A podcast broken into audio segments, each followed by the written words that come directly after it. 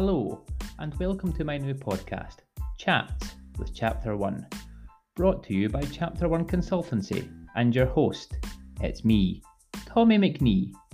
I have been a big podcast listener for many years now, on my daily walks and commutes around town.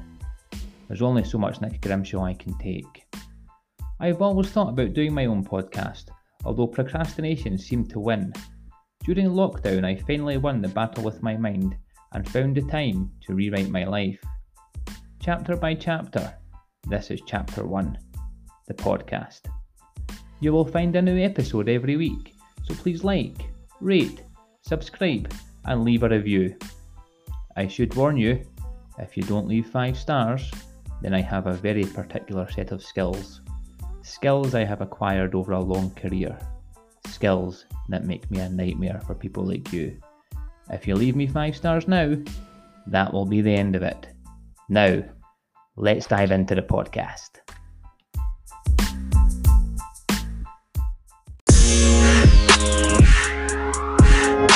How are you? Very well, thanks. How are you? Yeah, not too bad. This this will be, this will be late at night for you with your five a.m. rises. Yes, well, uh, so almost bedtime. I'm the same. I'm, I'm I'm an early bed, early rise person as well. That's when I'm the most productive by an absolute mile. Yeah, I, I mean, I I used to be a little bit of a night owl, um, going back a little bit time, but then I was finding by kind of 3 p.m., you know, I was so lethargic. I was, you know, double dunting the espressos, you know, just to get through the last couple of hours of work. Yeah, exactly. And and that then leads on to poorer sleep and leads on to being more tired the next day. So it's a vicious circle when you get involved in that. Absolutely, absolutely. Listen, thank you very much for your time. Uh, I know you're an extremely busy man. I think you're doing great and big things. So I was very grateful, you know, when you came back to me and said, you know, let, let's let's go ahead and get it sorted. No, I'm I'm happy to get involved, Tommy. I'm, I'm always happy to jump on a podcast, uh, chat to somebody because ultimately eh, we all want to put good information out there, and if I can if I can help doing that through your podcast, then that's fantastic. Absolutely. So, just to get us started, um, I have done a little bit of, of research back to your very first Instagram post and through your LinkedIn. But for those of you who don't know who you are, can you just tell everybody who you are, what you do, and what you're about? Yeah, of course. So, my name's Colin Campbell. I'm a 27 year old from Bearsden, just outside Glasgow. Have lived here all, all my life and have always been into sports and fitness. And as I got older, that moved away from rugby, which was my main sport growing up, into the gym and a more bodybuilding style of training. That didn't happen that quickly. Most of my initial time training was strength and conditioning for rugby to try and get bigger, stronger, more physical, so I could compete within my age group with the aspiration to then move up to the to, to the men's team, at my local club. And as that progressed, I fell more and more in love with the process of bettering my body, improving my performance in the gym. And I picked up a number of niggling shoulder injuries around 18, 19. So when I made that transition from junior or age group rugby into men's senior rugby, I was picking up more and more injuries with my shoulder. Some of that was actually caused by imbalances I developed within the gym, having too strong a chest versus too weak a back. And that was a little bit unfortunate. But I, in the time I was rehabbing away from actually playing rugby, it started to become quite clear, quite quickly, that I was I preferred the gym now to actually playing rugby. And if we fast forward uh, a couple of years from there, that would have been first, second year at university after I left university, I went into a sales role, and I'm sure we'll touch on that as we go through the podcast in the insurance industry. And alongside that, I was so focused on my fitness and my health and my aesthetics in terms of how I looked with my fitness. Mm-hmm. And it probably would have been early 2017 where you mentioned my Instagram. That was where I started posting on social media about what I was up to. I had a personal Instagram before that, um, and I still have it. It's just separate from, from from the one that we're going to speak about. And I was posting little bits of fitness stuff on there in terms of my physique, me on holiday, maybe the odd time I was in the gym, and people were asking me, "Oh, how how have you got in such good shape?" Like I was never a I was never somebody that was ripped or muscular when I was a kid. I was always just fairly skinny, fairly fairly standard, not massively athletic, quite a good runner, but not a, a big strong guy. So that was where the social media started in 2017, and from there, it's grown arms and legs. Um, Instagram mostly, but now with the podcast since March, where I've been putting out content alongside um, the Instagram where I'm having longer form conversations like this one, Tommy, and that's been massively rewarding. So yeah, posting into the gym and fitness for such a long time, probably lifting weights for 11 years now, posting on social media and sharing my journey and what I'm doing and how that can maybe help others for about three and a half, four years. Fantastic. So would would you say that you're an influencer uh, with the whole influencer marketing category? the Kardashians being at the very top, would you class yourself as an influencer? Would you class yourself as an educator? Or do you think that you sit somewhere in the middle with all of that? That's a great question, Tommy. And for a long time, I cringe at the term influencer because of some of the negative connotations that are associated with that. For example, the Kardashians or people like Gemma Collins from The Only Way is Essex, who promotes anything and everything that she's paid to promote. Yes. For myself, eh, based on the account size that I've got now of about about fourteen thousand people following the page, I am technically a micro influencer. That's the term that would be appropriate for my account, and that's what businesses that want to work with me and want me to share their products or services on my page. That's what they would call me. However, from my perspective, I've kind of looked at myself as a what I would call a content creator, and maybe that educated term is is is one that would sit better with me because although I appreciate I probably do have some level of influence now in steer in terms of product recommendations and people reading books that I recommend even which is which is great and using the same products that I use for my fitness and my supplements my food that's fantastic. But the term influencer, I think, is almost a dirty term. But we can try and reclaim it with hopefully people like myself and other and other people in the space who are who, who are not that kind of money grabbing uh, will will will will do whatever for for for 100 pounds that's that's not that's not my style at all so i'm not sure about the term but I, I guess there is an element of influence that comes from my account and the consistency in the message that i put out on there yeah, I, I, agree, and I think the message is a very good one. You know, if like we're talking about Gemma Collins, um, per se, the only way is Essex, made in Chelsea. All these people who will take ten thousand pounds to promote skinny jabs or you know the latest fat loss pill, whereas your message is consistency, good nutrition, lifestyle.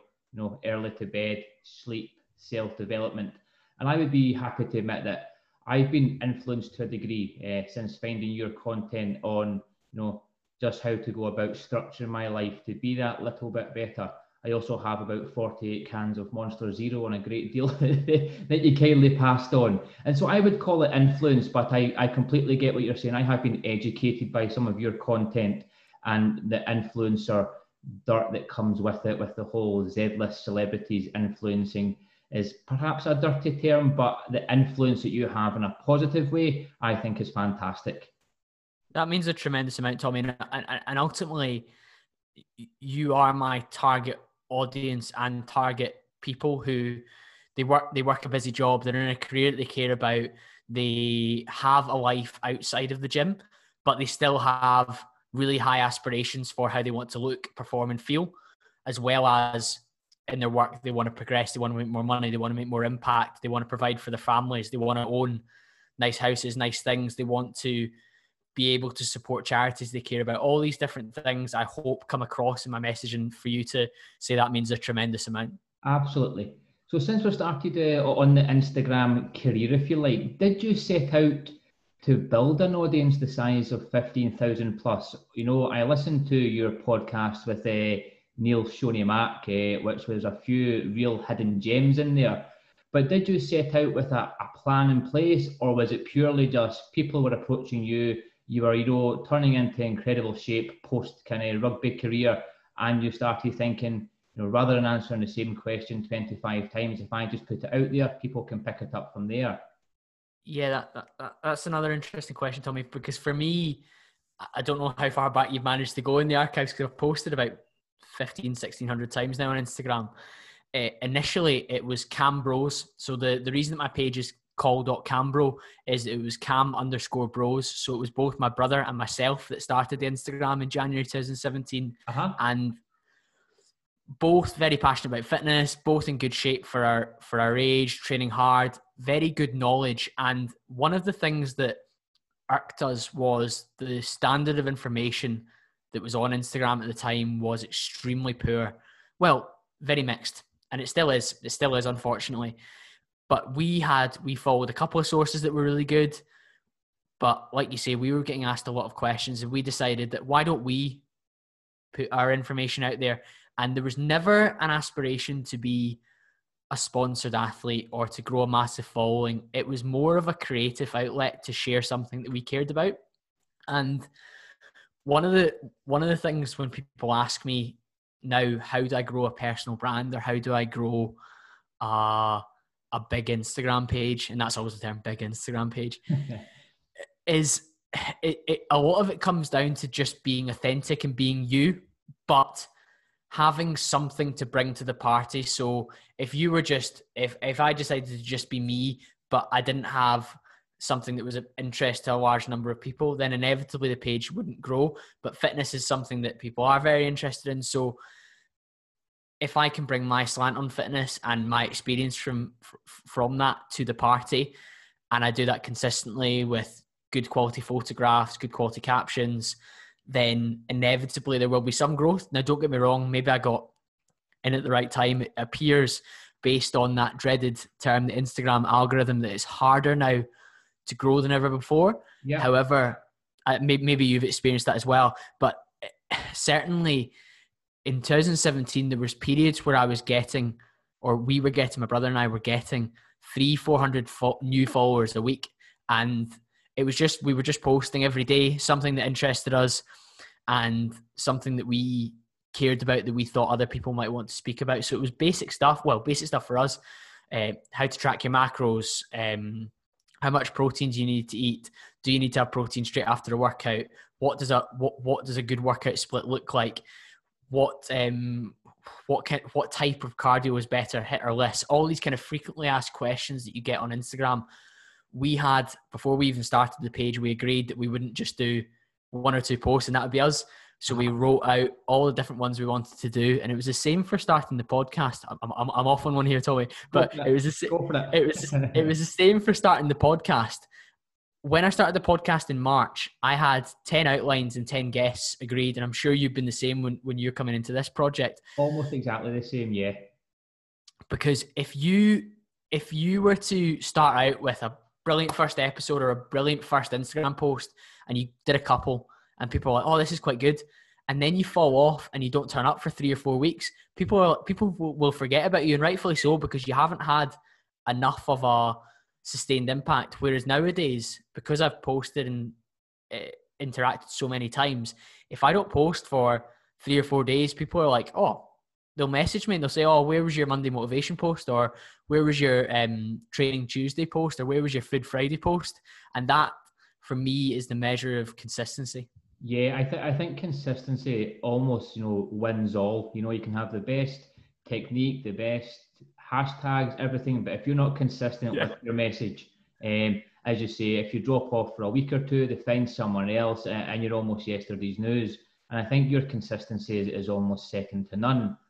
And just in regard to, you know, you mentioned your podcast there. I initially found who you were through Chris Williamson's Modern Wisdom podcast when you had him right, on, okay. on, as a first guest. I then also delved a little bit into you and switched over to Cambro Conversations. My initial thought was, must be a personal trainer, you know, must have a fitness business. But there's a completely inherent other side to you. Are you self taught, first of all, in the gym nutrition side of things? and then we can maybe perhaps look to delve into your career post university. Of course.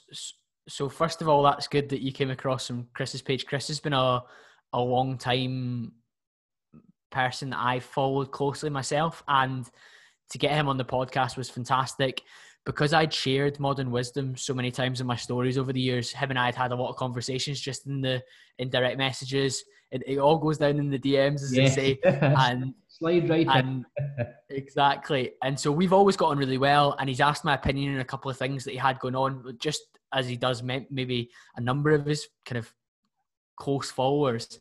And for him to come on the podcast was fantastic. So great that um, you came across from from from him being a guest on mine.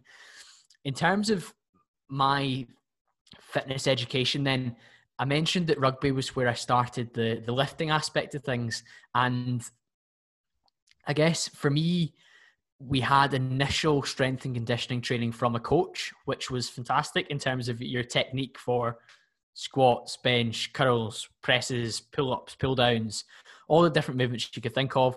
We were taught excellent form. Yeah.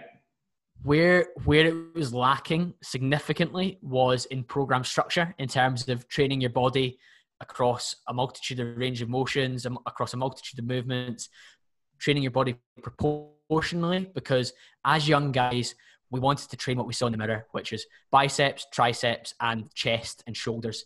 Meaning yeah. that I developed, I mentioned earlier, a beach workout, exactly that, because we wanted to fill t-shirts so we could get more birds at school. That was that was as simple as it was, and that was the downfall. And I mentioned that I was getting those shoulder injuries, and the physio that I had was very good. And this is not a bash at any at all physios, but some physios immediately what they say to you is just stop training. You need to rest it and that's all they say. They just think because you rest, something will get addressed. Yeah. In contrast, thankfully, my physio recognized that I had significantly more muscle on my chest and uh, the front of my shoulder, so front deltoid, versus my rear delt. So with my rear deltoid, the back of my shoulder, and my upper and mid back, so kind of middle traps, upper back, and, and, and my lats as well. So straight away, she said, you need to scale back the pushing movements that you do and you need to up the pulling movements. Yeah. And for me, that was uh, kind of a nudge to say, what you've been doing at the moment, Colin, is you're going in, you're training hard, but you don't really know what you're doing. And I didn't. I was getting quite strong, but I was getting strong maybe all the wrong places. Oh, not all the wrong places, but not in every place I needed to. Yeah. And this was when I discovered fitness YouTube. And ultimately, the answer to your question is yes, I'm mostly self taught based on what I found online. Now, there's a danger to that because there's so many sources out there that are quick fixes. And I was fortunate in some ways to stumble upon good sources. So at the time, some of those were uh, a gentleman called Omar Isuf, who was a powerlifter, and he was very informative about how to train your body. I followed some kind of fairly bodybuilding style trainers. So a, a, a, guy called Chris Jones, who was on a channel called Physiques of Greatness, Christian Guzman, who's extremely famous nowadays, but at the time was an up and coming YouTuber. He's a bit more lifestyle now and about his business, but at the time he was sharing the workouts he was doing. And these guys were also speaking about this unbelievable topic, which I'd never even heard of before, but macros and calories. and at the time as a young guy, I was just eating everything I could. I knew protein was important and I knew I had to have loads of it, or that's what I thought, loads and loads of it. Sometimes 400 grams of dry chicken breast out of Asda, which was not pleasant, but that's what I was, that's what I thought I needed to do. I, have been there and I've been there with gallons of milk and egg whites and, you know, Rocky Balboa style thinking, you know, that you're going to be the size of Arnold Schwarzenegger by tomorrow if you just keep downing these eggs. That's exactly it, Tommy, because the education piece is super important. So I guess, yes, I was self educated largely through online resources. So this would have been circa 2012 to late 2012, early 2013 through 2014, towards the latter years of my university career, where I was moved away from rugby, stopped playing altogether, was focused on how would I train more optimally and copying some of the stuff these guys were doing don't get me wrong, I stumbled across these brilliant sources, but there was also some sort of pretty sketchy stuff out there as well. So Mike Chang, Six Pack Shortcuts, was one of the most famous ones. He was this um, American gentleman of kind of Asian Chinese origin, and he had this incredible, incredible six pack, like it'd be on the cover of magazines, um, Men's Health and stuff like that. But he was selling six pack shortcuts, and it was plans that just were not there's no science to them at all. It was just get ripped quick kind of idea. Five thousand sit ups and then hope for the best. yeah, pretty much, and you charge you fifty nine ninety nine for the privilege. So it's it, there was lots of there was lots of junk in there as well. But luckily, I found these good YouTube sources that educated me on calories, how to structure my training, push pull legs being the kind of fundamental muscle group split that I ended up going down for for, for a very very long time. And yeah, so overall, massively um, self-taught in in on the whole. Brilliant, brilliant. So that's all part of what's your essentially your lifestyle. If we delve a little bit into what actually your career is, um, I've done a little bit of digging, uh, a little bit of homework. I know quite often I'll listen to podcasts and it's about entrepreneurial backgrounds, you know, how they left the, the corporate career to, to start a business. Sometimes it wins, sometimes it fails. But I'm a little bit like you, you know, I have a, a career and, and I'm employed. And I know that you almost feel the same, that you can almost do more within a career rather than pulling out of it and maybe starting a fitness business or something similar. So if you can tell us a little bit about what happened, you know, once you came out of kind of university, you started a career in insurance. Did you go straight into insurance from there? Yeah, I did. So while I was at university, I worked for a business called Endsleigh Insurance, which is a student specialist insurance provider. And I worked in their fresher sales team from pretty much every September, October that I was at university. So 2011, 2012, 2013, and I graduated 2014. And during that time, I did uh, gadget insurance, contents insurance, sales face to face with students. So that was my first experience of sales. And it was also my first experience of insurance, albeit a, a limited scope product, but you had to learn about the principles of it and how it worked. Yes. And Endsleigh kept track of me throughout my time at university. They they knew I was I, so I, I studied politics at university, so absolutely nothing to do with insurance. However, you, you say, I, I mean, I studied politics, but 33% of the people that do my course at University of Glasgow actually go into a form of politics. Yeah. So the vast majority of people that study my degree do not try and be the first minister or the prime minister or an MP. And of those 33%, I think a lot of them go into things like civil service, council jobs. And so it's not direct representative politics. So it's not a it's not a course like dentistry or medicine or um, engineering or law where you have a set career path for you. It's very much a case of you end up where you end up in terms of you develop some skills from presentations and speaking and taking vast amounts of information and distilling it down into an argument, which was really valuable for me in in, in all aspects. But like I say, Endsleigh kept track of me, and despite the fact that I did a politics degree, they were very keen for me to join as an account executive. And it was quite rare for them to take a direct graduate, but because I'd had those three years of experience with them and they knew what I was all about, they were willing to give me a shot and were willing to give me the support to to grow because they're primarily uh, an English-based company in Cheltenham. However, they had an account management team or account executive team across the UK, and I would, by the time I'd done an initial um, three month fixed term contract with them, kind of covering a vacancy in Manchester and Liverpool and Leeds. Sorry, I was given this uh, the job for Scotland, um, which was which which was great, and um, it, the role was primarily a relationship management and sales role with universities, student unions, and accommodation providers. And I won't go into the nitty gritty of the insurance too much, but we were the middleman between or the broker between the the company, so the university or the or the letting agency, the accommodation provider, ourselves, and then the insurer who paid the claims out if students got broken into or there was a fire or a flood or something happened, basically. Yeah, it makes sense. So, in short, I worked for Endsleigh for four and a half years, and it was a fantastic first role for me. And during the time that I was there, Endsleigh grew and expanded my role grew and expanded with it. And I got to look after more income. I got to look after more high profile accounts, more high profile universities. I got to take part in tender processes. I got to do new business for the first time. A couple of years in, we started doing new business. So I was prospecting and cold calling letting agents and uh, writing sales emails on LinkedIn or, um, or, or, or emails.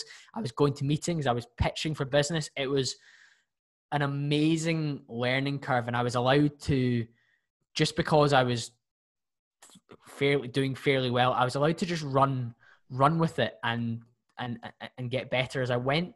And by the time I'd been there for four four and a half years, I was ready to to make a change into into into something where I could look after more income and we can talk a little bit of the figures. By the time I left Endsleigh, I was looking after a, a book of business, so a, a, a group of accounts that were paying the company about a million pounds. Now, a lot of that would go to the insurer, yeah. and Endsleigh's commission earnings would be about a, a quarter of a million to 300k, and I'd grown that from maybe 100k when I'd taken it over a couple of years before that. So I'd, I'd done very well, Tommy, and I was very pleased. But you'll know yourself, sometimes you want to take that next step in your career. Yeah, I, I think as well. I think one, it's a real baptism of fire, you know, to go from, you know, insuring mobile phone policies, you know, for, for £10 a month to, to looking after a revenue of a million pounds. It's a real baptism of fire at a young age. But a great deal of responsibility must have been placed on your shoulders and a great deal of trust for everything that you were doing for them. But I mean, was something just eating away at you that, that you felt that you wanted more, that you could give more? I think that's a really good way to put it. Ultimately, I've always believed that I've got a lot of potential, and probably one of my biggest fears, and I've, I've spoken about this on Instagram before, I've been quite open about it. One of my biggest fears is unfulfilled potential. And I, I'm aware that I will have limitations and I'm aware that I will have things that I'm not brilliant at. But in the areas that I can excel and I can provide value and I can do well for myself and for maybe a, a business that I work for, I want to do it to the absolute maximum. And if I I was within this quite small niche of student accommodation insurance and I was becoming a big fish in a small pond. And ultimately, you were saying, Did I have this nagging feeling? I did. I had this nagging feeling that in three years' time, I want to be looking after business or I want to be signing business that pays us much more than this. And I couldn't see where I could do that in this sector that I was in.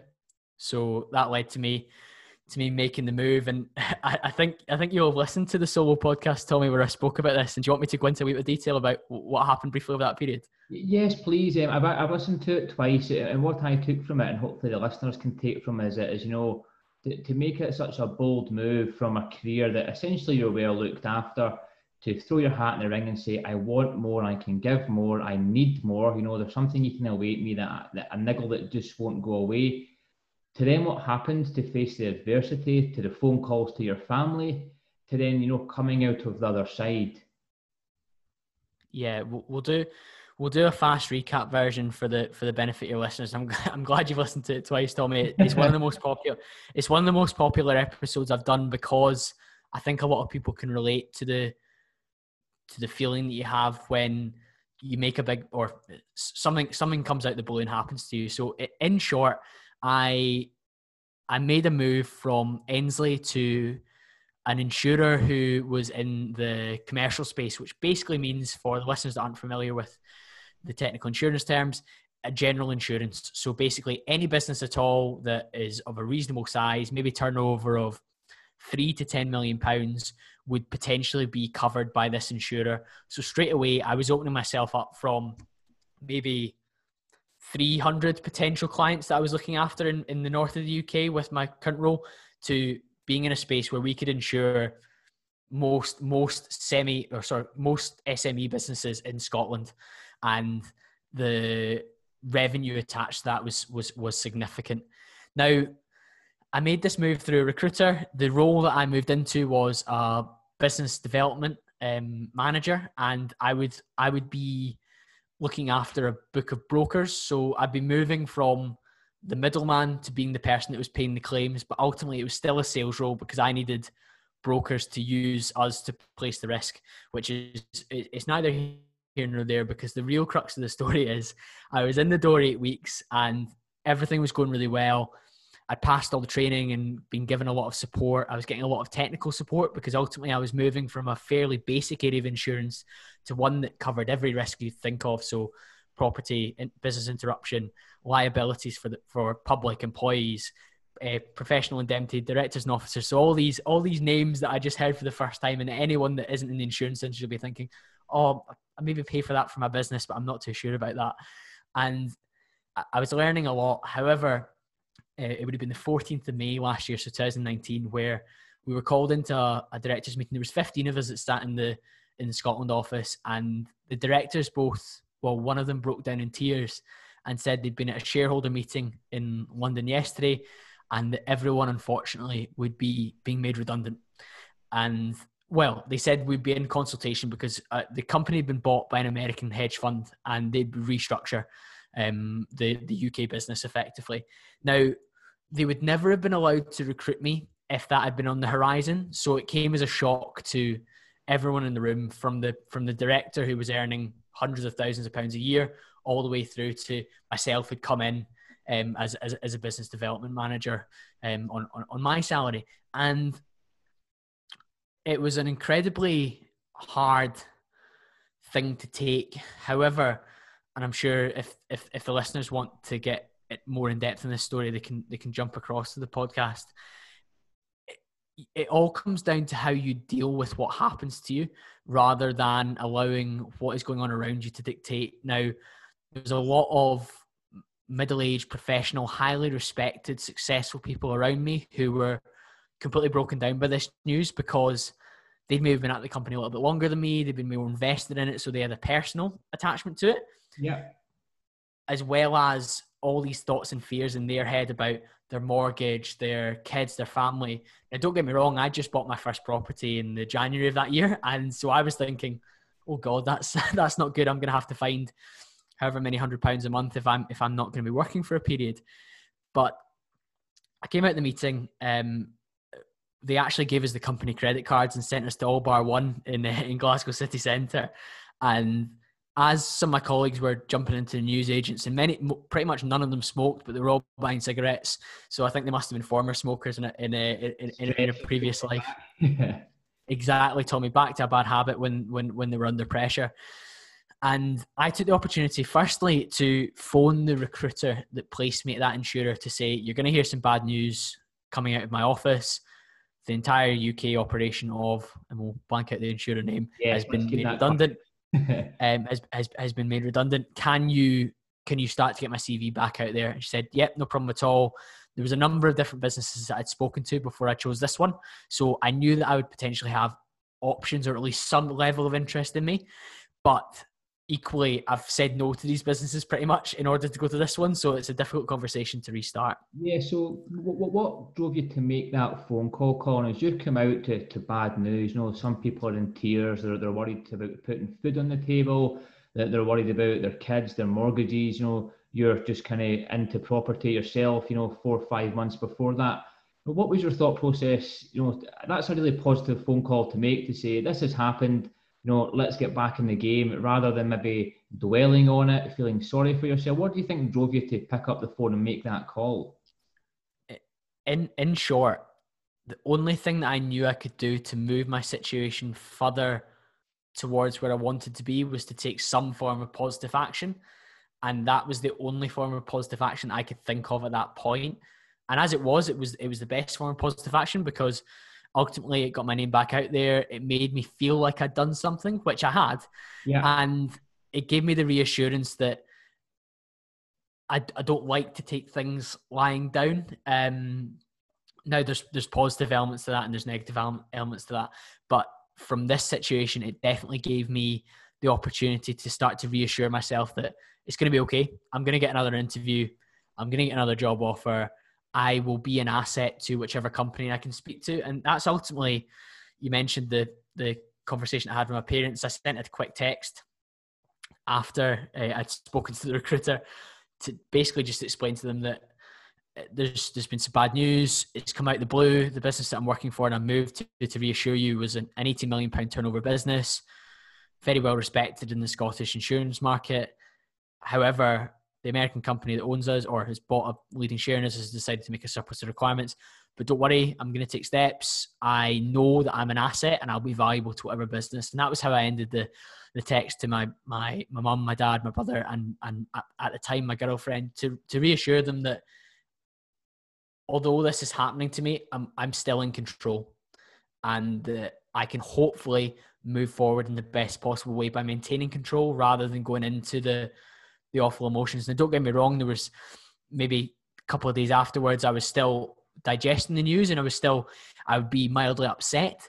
But I've definitely been more emotional over, over over other much lesser things previous in my life where I maybe didn't have as strong a mindset as I do now. What what a fantastic mindset! I think to you know really grab the bull by the horns. Um, you know, to use an old cliche to say, you know, this has happened. Let's really do what we can right here, right now. Never mind going to the news agents for cigarettes. You know, never mind. You know, I mean, I hope you put a little good little bit on that company credit card. To be fair, but but before all of that, you know, really just switching and, and zoning in to, to move forward, I think is a, a fantastic takeaway. Yeah, it was like I say, it was it was all I could do at the time to maintain control and to move things forward.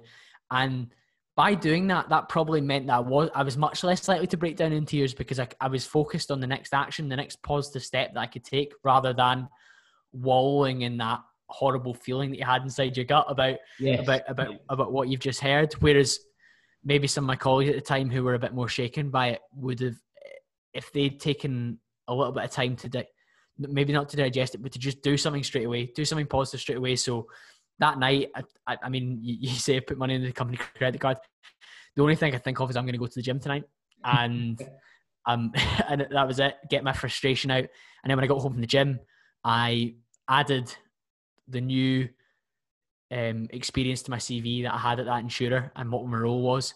And then I sent that to the recruiter because that was the, the step that she asked me to take. She said, in order to get you back out there, just put the eight weeks in the CV, what you did, what happened, and go. And it was it was public knowledge in the Glasgow insurance market or the Scotland insurance market because it was a big insurer and it was very unexpected considering that they've been trading with them for however many years yeah, very successfully. Million pound turnover is not to be sniffed at, and the Americans maybe just you know didn't fancy it, didn't fancy the work yeah, that, that, that that'll be it. It'll be it'll be an overhead thing, and there are companies that buy things in asset strip. You just have to look at things like Sports Direct and Mike Ashley and um, House of Fraser, all these kind of things where people buy businesses and they strip the assets out, and it doesn't matter whether it was profitable previously.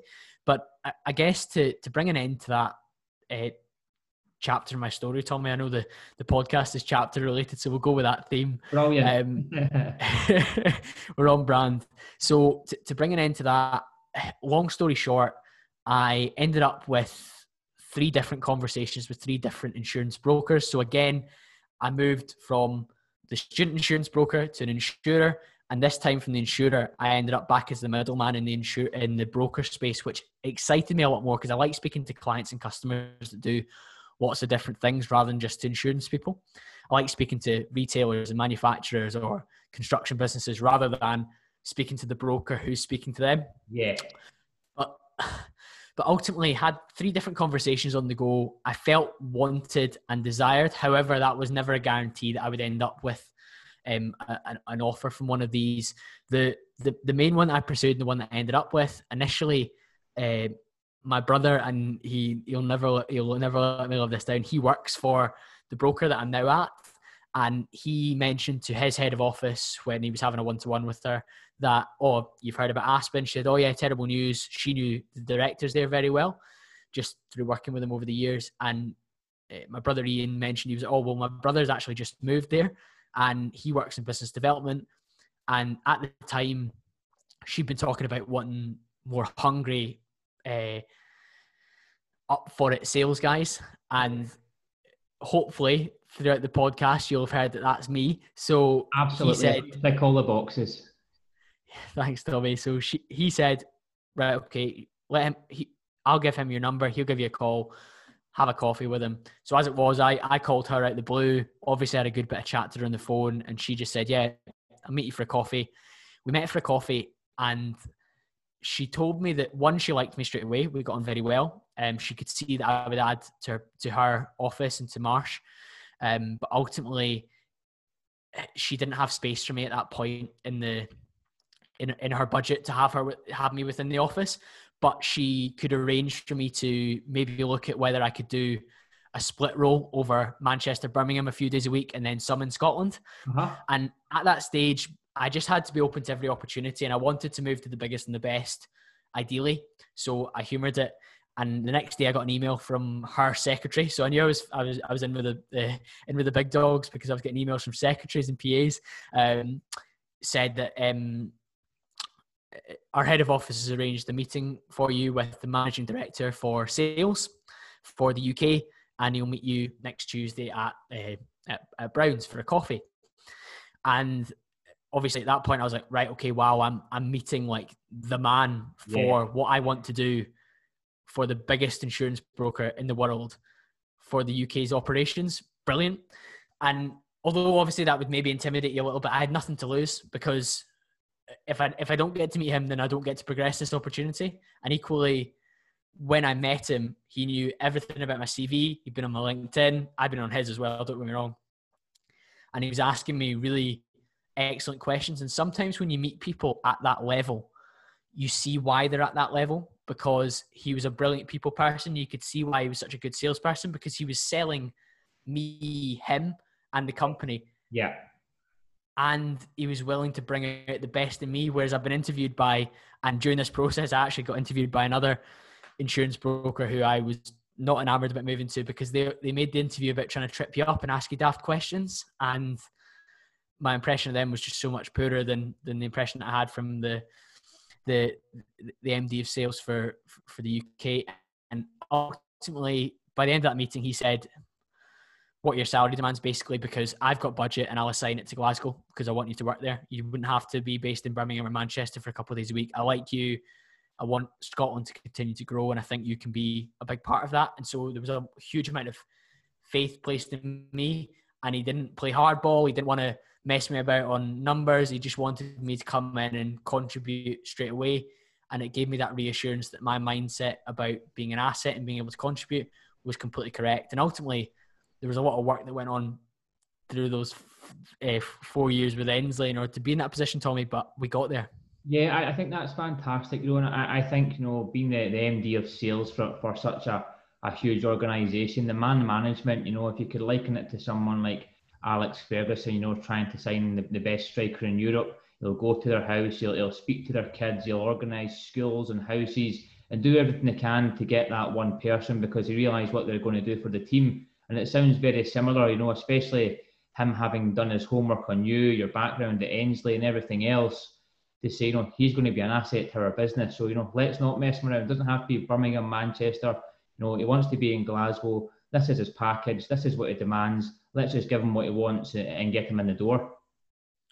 Yeah, it was an amazing feeling to feel valued like that. And obviously, I wouldn't compare myself to the star striker because I came on, I came in, albeit on a on a, on a good package, but I came in as a, and they actually had a, a program called the Sales Academy, which they bring in probably similar to pretty much exactly my bracket, kind of four or five years out of university, or not graduates at all, but just four or five years in a in a career in business development and they bring you in and they want you to sell their way in the corporate space. And it was a super exciting thing because one of my reasons that I never even looked at joining this particular company that I'm at now, and I ended up at the insurer that went into that, that made us redundant, was because I wasn't aware of the support and the offering that I would get moving to this bigger company. I just yeah. thought it, or they wouldn't be interested in me quite yet. But it turns out they, they, they were straight away and they, they had a support network for me to go there, which I think is usually important when people choose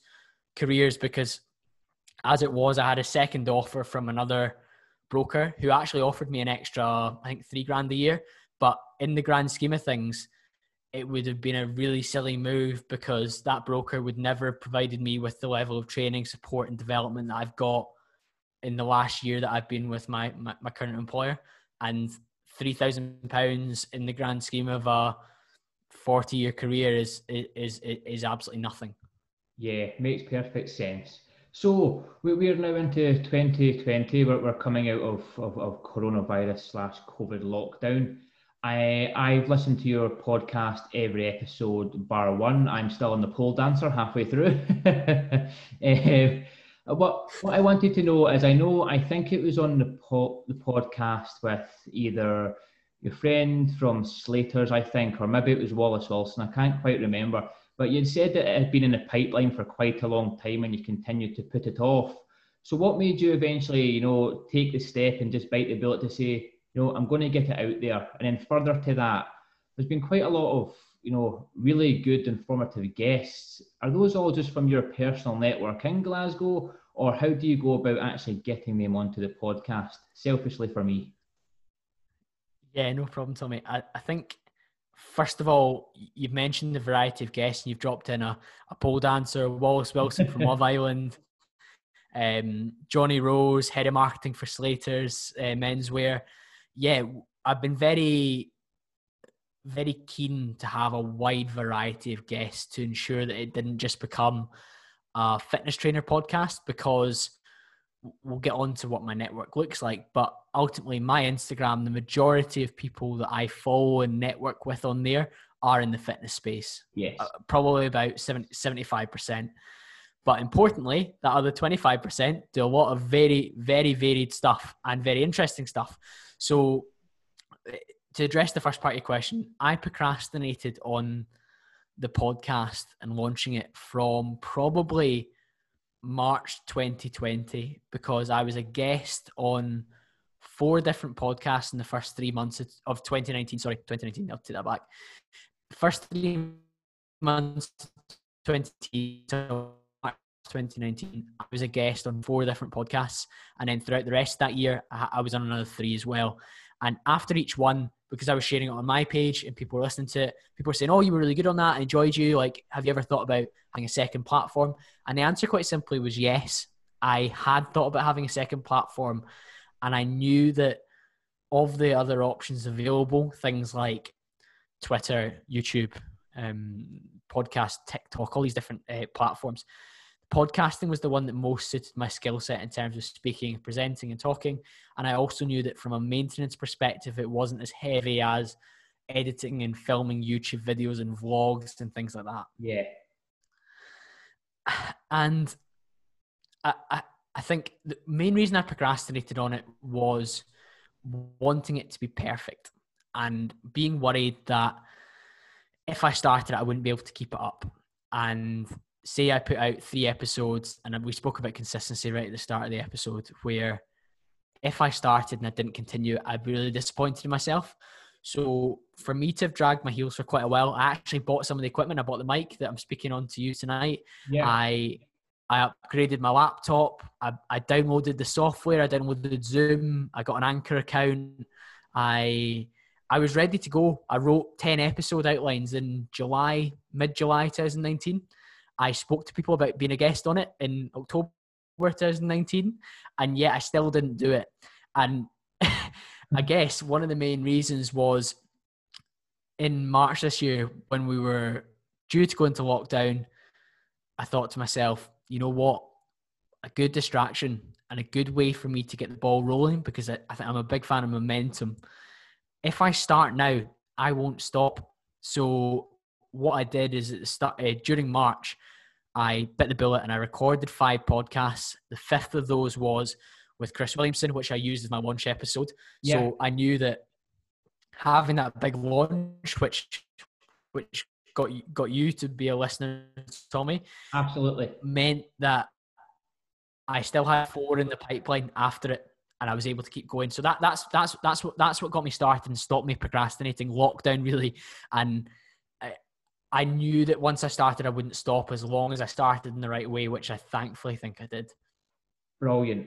And just regarding, we were going to go into uh, a little bit about your network of, of the 25%, you know, who have got the head of marketing at Slater's Menswear.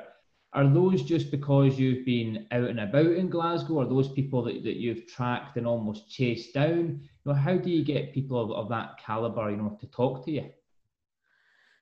It, it's it, it's a mixture of things. So some of those some of the guests that have been on that aren't in the fitness space have been people that I was already connected with. So I sort of knew through uh, maybe maybe just through social media, or maybe I've listened to them on a podcast before, and I've messaged them to say I enjoyed listening to you on that. Um, can I can I have you on mine? Um, or I've been following them for a little bit and just passively thinking in the background, I'd like a chat with you. You're an interesting character. I know what I'd want to speak to you about. And then other ones, uh, there's been a couple that have been upcoming authors. So, example off the top of my head is Ben Williams, the Commando Mindset. Yeah. So he's a former Royal Marine. I just saw that his book was coming out on Amazon, and from a selfish perspective for him, he will want to promote that book. And from my perspective, he had some interesting posts on LinkedIn. When I looked at them, don't get me wrong, there's been authors that have got books coming out, and I've looked at the social media and I've thought, you're not for me. We wouldn't get on. I, I, yeah. I don't think you've got anything of value to say because you can't read their book until it's out. So it's, it, it, it's hard to judge. But uh, I went digging for, for a few different authors like that. So that's one way to, source guests. And then the last way in, in, in recent weeks as well has just been asking previous guests who they're networked with, who they think might be a, a, a good guest as well. So most recently, Aaron Knightley, who was speaking about high net worth investors and some of the principles that we can be aware of when it comes to money management. He is a good friend of Justin Wilkins, who was on episode three, who's a property investor. So eh, networking off the back of my existing network, I suppose. Yeah, all just connecting the dots. Yeah, that's it. And and and you know what it's like when you when and and you will get to know this as, as your episodes start to come out if people enjoy being on on yours and you ask them for a recommendation they'll take that as a as a compliment. And, and likewise i'll be happy to introduce you to to to people. And if they're comfortable coming on your podcast then then then fantastic. Brilliant. Fantastic. And i'm conscious of your time. I think we've been going nearly an hour. And I think it's quite a story and i can't wait to get it out once I get to grips with all this editing and, and technology is not my strong point, but I'm a great believer in you. Rather than procrastinating and worrying about the perfect mic, I just thought, let's talk to people, let's get it out there. And, and much like you have said to me uh, when I reached out on Instagram, is if just one person can take something from listening, uh, then I think we've both done our jobs. Yeah, exactly, Tommy. That's it's such a good feeling where you get a message off the back of something that you said, and if it helps just one person, then it, it, it's a fantastic thing to do. And ultimately, like you say, you could procrastinate on this and think about how to do the perfect podcast. And you and I will have stumbled over our words at times tonight. We'll have um, we'll, we'll, we'll not been as succinct as we might have been, but we'll have covered lots of stuff that's hopefully valuable to, to, to, to people throughout the course of it. And yeah, delighted to, to be on and been a guest for you, Tommy, and I wish you all the best with this project. Thanks, Colin. And just finally, before before we, we switch off it and I press the close button, where can people find more about you? I'll link your podcast in the show notes. But if anyone wants to get in touch, if anyone wants to see your content, where's best to find that? Yeah, best place for me is is primarily Instagram. So my handle is at call.cambro. And I'm also on LinkedIn at Colin T. Campbell.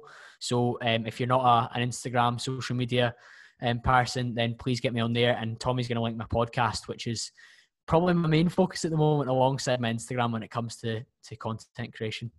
Fantastic. I'm going to finish off tomorrow on my 5 a.m. morning walk, the pole dancer. And for anyone that's listening, there's a lot, lot more to it than dance dancing on a pole.